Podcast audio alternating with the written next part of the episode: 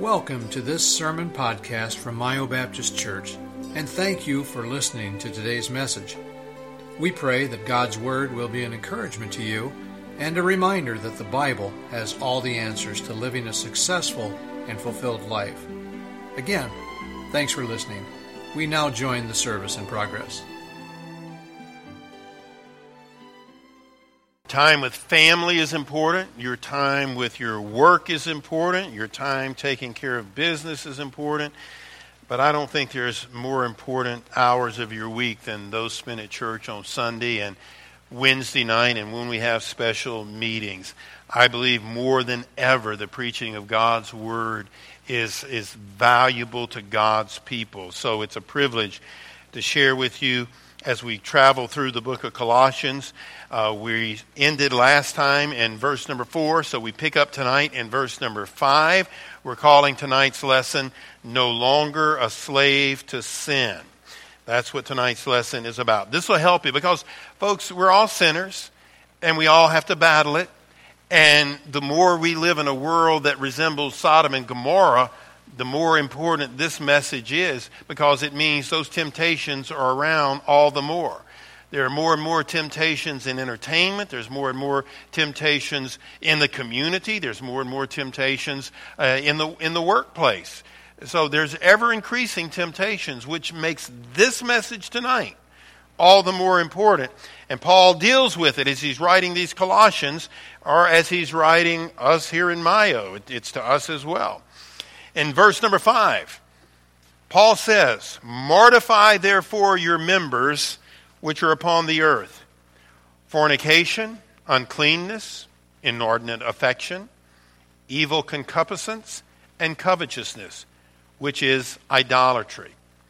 For which things sake the wrath of God cometh on the children of disobedience into which ye also walked sometime when ye lived in them. But now ye also put off all these anger, wrath, malice, blasphemy, filthy communication out of your mouth. Lie not one to another, seeing that ye have put off the old man with his deeds this passage teaches us clearly that prior to salvation, all men and women are slaves to sin. With that fact comes attendant problems. When you are a slave to sin, you are going to receive the wrath of God.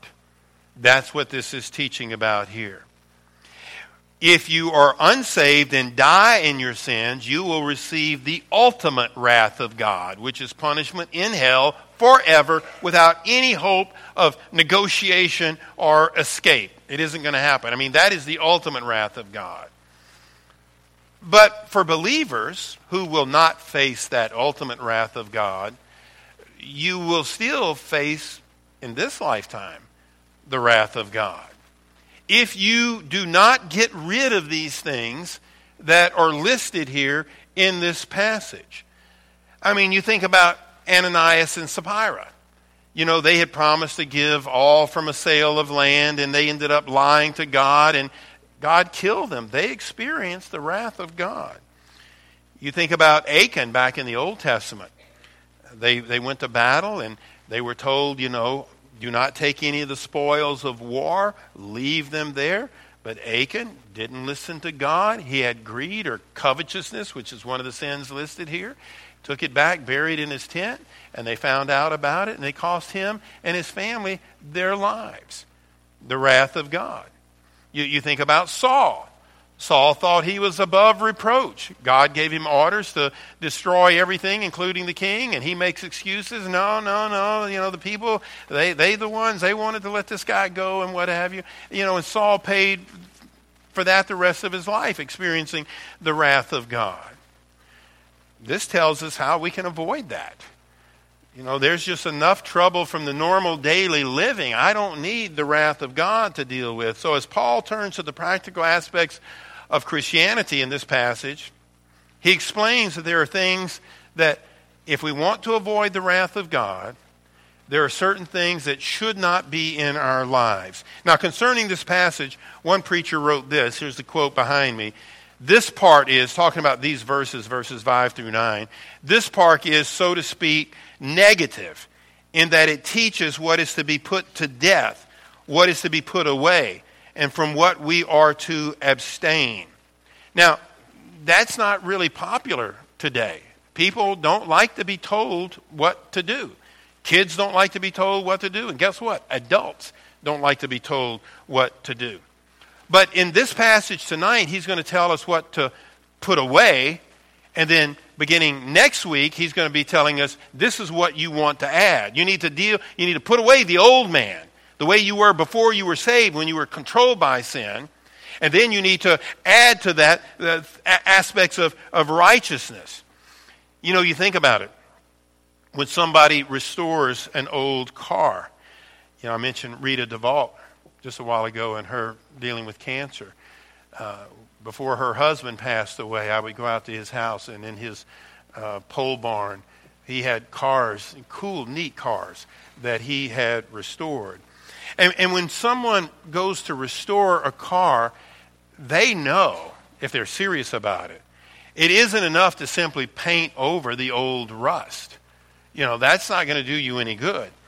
Even if the paint's of the highest quality, the, the rust is going to soon reappear, and if not quickly treated, it's going to destroy the car's body. The rust has to be removed before you can put the new paint on the car.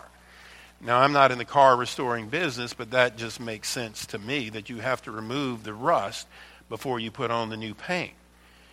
And what Paul is saying here is now that you are Christians, talking to these first generation Christians, the Colossians, he is telling them, look, you got to get rid of the rust. And he, he labels and he gives a list of everything that would be considered rust. I like what Warren Wiersbe has to say about this passage. Read the quotes behind me, there's two of them.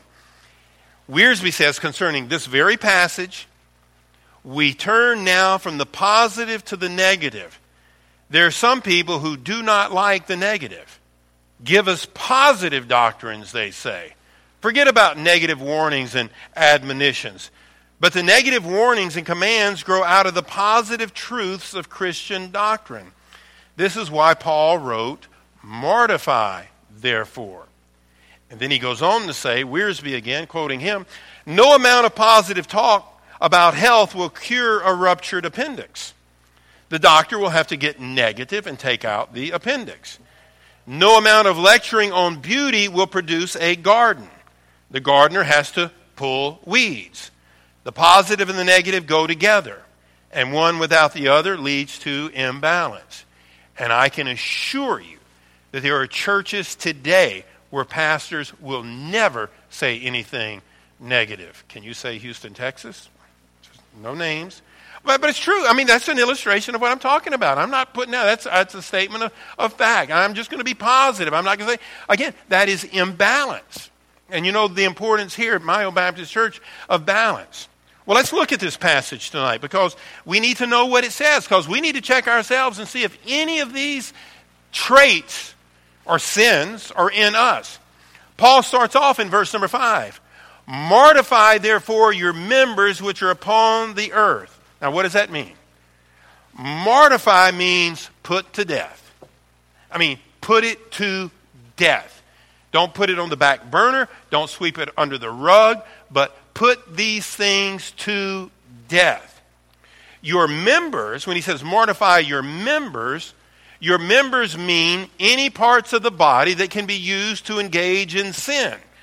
You know, your legs walking to sin, your feet dealing with sin, your hands parts of the body, you know, any of those things that might be prone to sin, those are your members. And the sin that would be executed through those has to be put to death. And when he says, which are upon the earth, he's talking about this sin cursed world. So, mortify therefore your members which are upon the earth.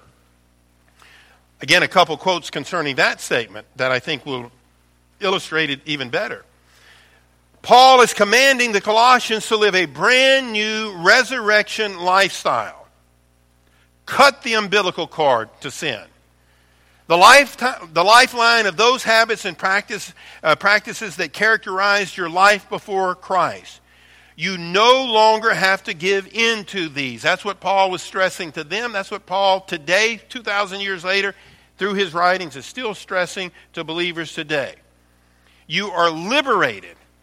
And true freedom is not the right to do as you please, but the power to do as you should. And that is critical in this day and age. Again, true freedom. Yes, we have freedom in Christ. True freedom is not the right to do as you please, but the power to do as you should. And then Paul is painting a very strong picture here, one suggesting that we are not simply to suppress or control evil acts and attitudes, we are to wipe them out, completely exterminate the old way of life. And then in verses 5 and then continuing in verse number 8, he goes so far as to list the kinds of sins that should not be named among us. And I'm using Warren Wiersbe's definitions for these particular sins. In verse number 5, he lists the following that need to be mortified, that need to be put to death. Fornication refers to sexual immorality in general. Uncleanness means lustful impurity that is connected with luxury and loose living. He lists inordinate affection, describes a state of mind that excites sexual impurity. The person who cultivates this kind of appetite can always find opportunity, he says, to satisfy it. Evil concupiscence means base, evil desires. Covetousness is the sin of always wanting more. It might be coveting, you know, sexual relations with someone that is, is against God's will, whether it be more things or more pleasures. And if you look at those, those are kind of broad definitions fornication, you know, uncleanness, inordinate affection. And, you know, because it would be impossible for uh, the Bible, you, you would have to have a set of encyclopedias you know, written in, in lawyer terms that would describe every possible sin. And I really believe the Lord lays this out in kind of a general way, and you get the general idea. But I think it's those that are in leadership that have the responsibility to give guidance and, and, and definition here. Uh, I, I think parents, you know, you know, a child may say, well, that's not in the Bible. And a parent could say, that is uncleanness, what you are wanting to do. And therefore, you know, it might be something they're watching on TV or something they're wanting to listen to on the radio. And you, as parents, have a right to define that. And I judge that TV program to be inappropriate. I judge that music to be inappropriate. And it's for those in authority to make those kinds of applications. And that's the right and responsibility of a parent and so it is of a pastor, too, to give definition to some of these sometimes. And sometimes I will get specific. I've got the general definitions, just like parents have. Parents have the responsibility to define that further and, and, and in more detail, and such is the case for the pastor. And those are listed in verse number 5. And then in verse number 8, he lists other sins that he says are to be mortified. Anger describes habitual attitudes. Everybody knows what anger is. Wrath, those, refers to a sudden outburst of anger. Then he mentions malice. This should not be named among any of us in this room. Is an attitude of ill will toward a person. If we have malice toward a person, we are sad when he is successful and we rejoice when he has trouble. That's malice. That's not to be named among any person in this room.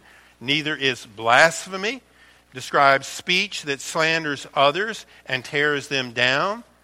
Filthy communication is just that foul speech, coarse humor, obscene language.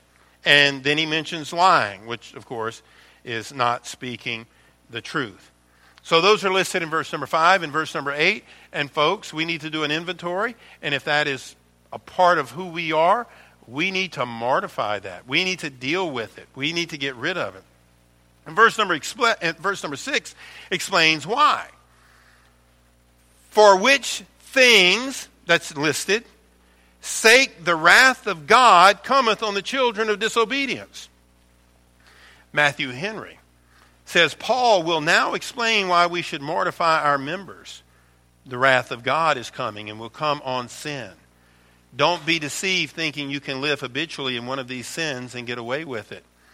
One other writer said the wrath of God is one of the attributes of God, which, although less popular to discuss, is just as valid and sure as his love, faith, and faithfulness, etc. I mean, as I said Sunday, you have in Christ both the lion and the lamb, and neither of those aspects of his character can we afford to ignore. And then he gives this statement in the which also, verse number seven, ye also walked sometime when ye lived in them. The fact that we formerly lived in sin is a good argument why we should now forsake it. We've walked in bypaths, therefore now let us choose to walk on the highway of holiness. And it is possible, though tragic, that these sins should occasionally mark a Christian's life, but they must not be a Christian's walk, their manner of living. And more about that in just a second. So, the theme of the passage is to put off the sins that God judges and punishes. So now comes the practical application. Pastor, do you have any thoughts, you know, founded in Scripture that would enable me to overcome sins? Because as you list them, uh, one or more of them may be in, in our lives right now. And, you know, the Lord has said, get rid of them. You know, now the question is, is there some help for me? And that's where the practical, as, uh, practical application of a Bible message comes in. Let me give you 10, 10 practical ideas to help put off or to mortify these sins. Number one, it's critical to agree with God that the sins mentioned are indeed sins. You, you have to agree with God that the sins mentioned are indeed sins. You know, you can't explain it away. Number two, you have to acknowledge the sins that are in your life. And when you pray for God's help, which we'll get to in a second, you need to name those sins. Don't just generalize and say, well, Lord, I'm a sinner. Forgive me. Help me to overcome them. No, it, it is good to identify them as the Lord has identified them in His Word. Number three, anticipate that you will experience the wrath of God for your sin. I mean, if you want motivation for defeating uh, these sins in, in your life, well, facing the wrath of God, because there's no way you, we're going to win. you go up against Him, I mean, uh, you, you, don't have to wonder how it's going to end. It's, it's, it's not going to be pretty.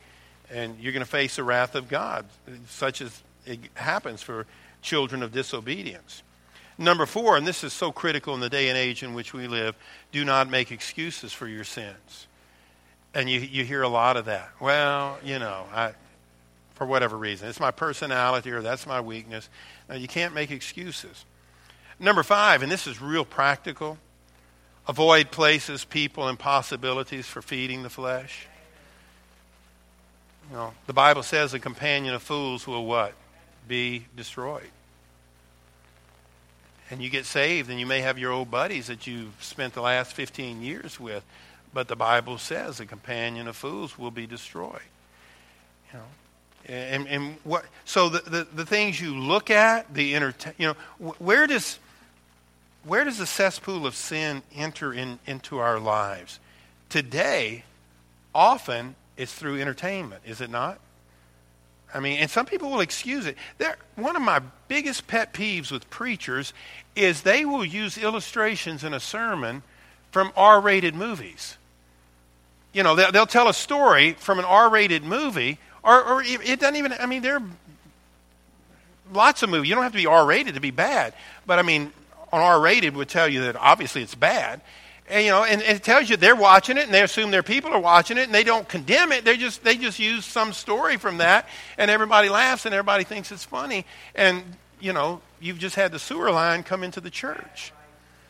So you know, you, you have to avoid Uh, avoid places, avoid people, avoid the possibilities for feeding your flesh. You know, you have to be very careful with the TV. You have to be very careful with the computer. You've got to be very careful with, with literature and, and books and, and magazines these days if you want to defeat this thing. Uh, number six, feed the Spirit through the church, through the Word, and Christian friends. Wh- which, which is going to win? My, my flesh or, or my faith? Well, it's whichever one you feed. Wh- whichever one you feed. I mean, if you're not coming to, you, you know, you, there, there are people that you care about today, that you are concerned about today, that are not living for God because they're feeding the flesh. They're, they're, they want the party life. They want the drinking. In some cases, they want the drugs. They, they want the sleeping around and, and, and all that kind of stuff. And they feed it, so they're not coming to church. You're not going to live that lifestyle on a Friday and Saturday night and show up in a Bible believing preaching church on Sunday morning. But if you show up in the Bible believing church on Sunday morning, you're here on Sunday afternoon, you're here on Wednesday night, you're going to be uncomfortable then in the world. So it's whichever one you feed. Number seven, be quick to confess sins when you do fall. Be quick to confess. Just confess them. Just, just confess them. Number eight, pray for victory over sin. I think the last two are very important. Understand that defeating sin is a daily battle. The Apostle Paul says, I die daily. And understand that defeating sin is a lifetime battle. You haven't lost till you've given up, till you've thrown in the towel. You say, Pastor, I've been battling a certain sin for 20 years. Okay? Well, you haven't lost, have you?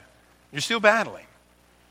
Now, if you've given into it and you're just entertaining that sin and living in that sin, enjoying that sin, and perhaps excusing that sin, then you've lost. You know.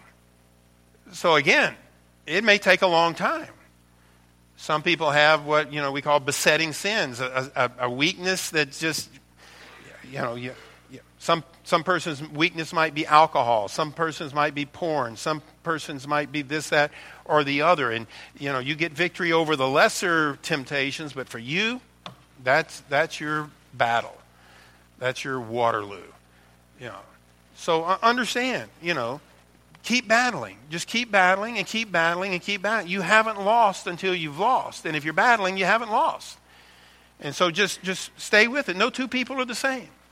You know, and the fact that you've been battling it for 30 years, okay, I'm proud of you. Keep, keep on battling it. I read this story. I'll just share it with you because it illustrates the point that I just made. Have you ever noticed that in winter some oak trees retain their crisp, dry leaves long after the maples, the elms, and the walnuts have become bare skeletons? You notice that? My house, you'll have leaves up on the oak trees when all the other leaves are, are gone. But as springtime progresses, warmer winds blow, and something wonderful begins to happen tiny buds start appearing at the tips of the twigs, and the dried remnants of the preceding season fall off. New life replaces the old. This writer says At times, old habits cling to our lives with the same tenacity as those oak leaves. Even the winds of adversity do not remove all the lifeless leftovers of our fallen human nature. But Christ, who dwells in our hearts by the Holy Spirit, is at work. His life within us continually seeks to push off the old habits, renewing us when we confess our sins, steadying us when we falter, and strengthening us to do His will. When every effort to cast off an old sinful habit ends in failure, remember the mighty oak. Thank God for His Spirit who lives in you. Keep saying yes to His gentle urging to be kind, loving, compassionate, honest, faithful, and pure. And the encouragement that He ends with is those lifeless old leaves will eventually drop off. So, the Apostle Paul tells us in Colossians chapter 3, verses 5 through 7, the following Mortify, kill, therefore, your members which are upon the earth fornication, uncleanness, inordinate affection, evil concupiscence, and covetousness, which is idolatry. For which things sake the wrath of God cometh on the children of disobedience, in the which ye also walked sometime when, past tense, you lived in them. For those sins that God has given you the victory over, praise God for it. For those sins which perhaps you or I may battle on a daily basis, keep battling. You haven't lost until you've lost. And the Lord wants you to win, and He will give the victory. Thank you for listening to today's message. We hope that the service was a blessing to you and that you were encouraged by God's Word. If you have any questions about Mayo Baptist Church, please contact us anytime. You can find contact information on our website at mayobaptistchurch.com. Thanks for listening.